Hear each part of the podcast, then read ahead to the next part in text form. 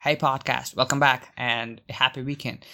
Virtual waving at all of you and sending wishes on this special day. I thought of making a special episode on this Independence Day, but I thought, okay, why not point out a serious topic where India is lagging still, and that's all about graduate.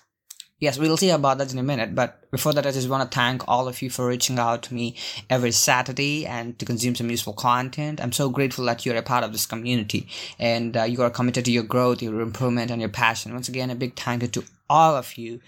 And for all the new entries, I'm Cherish and I speak about self improvement, man, fashion, fitness, and motivation.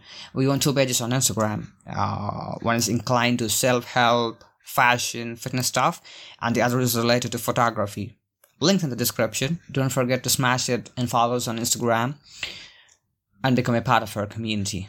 Right? Hope you'll do that later, but as of now, let's jump to today's episode.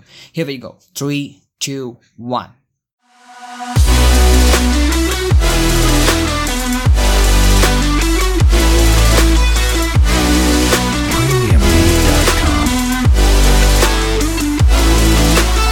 You are listening to InQuest Facts podcast series. According to studies, 97% of graduating engineers want jobs either in software engineering or core engineering. However, only 3% have suitable skills to be employed in software or product market, and only 7% can handle core engineering tasks. So, what can happen when such a large population of youth do not get jobs? Experts say that this may cause serious instability in the economic and social conditions in the country, along with wide scale dissatisfaction. Though the quantity of universities, colleges, and programs are going on increasing in the country, the lack of quality education still persists graduating or collecting their degrees despite not being skilled enough to be a productive part of the Indian economy. And today we're going to look at some of the major problems with the education system in India. Number one, syllabus not updated regularly. Yes, for instance, while mobile computing is the revolutionary for the next years and while mobile computing is proving to be the next growth driver for the industry the curriculum does not reflect it. Even when new branches of engineering are added the structure still remains traditional. This simply doesn't work anymore. The traditional education sector in india hasn't evolved at the same pace as the industry. The expectations that the companies have from the from the candidates and the skills that engineering graduates bring in do not match at all and going to number two, lack of quality teachers. There are more than 33,000 colleges in India granting degrees. There are not enough quality teachers for all of these educational institutes. After multinational companies, the IT big shorts of India and the smaller engineering companies have had their pick. Many from the remaining engineering graduates go on to get a PhD and join as a faculty at engineering institutes. Thus, unlike other parts of the world, the Indian faculty is not comprised of the very best of the industries who have the skills to create brilliant students. How can we expect the good education from these guys? Don't expect it. And number three, lack of innovation and research. Why do we lack innovation in India? Because we don't allow questioning, right?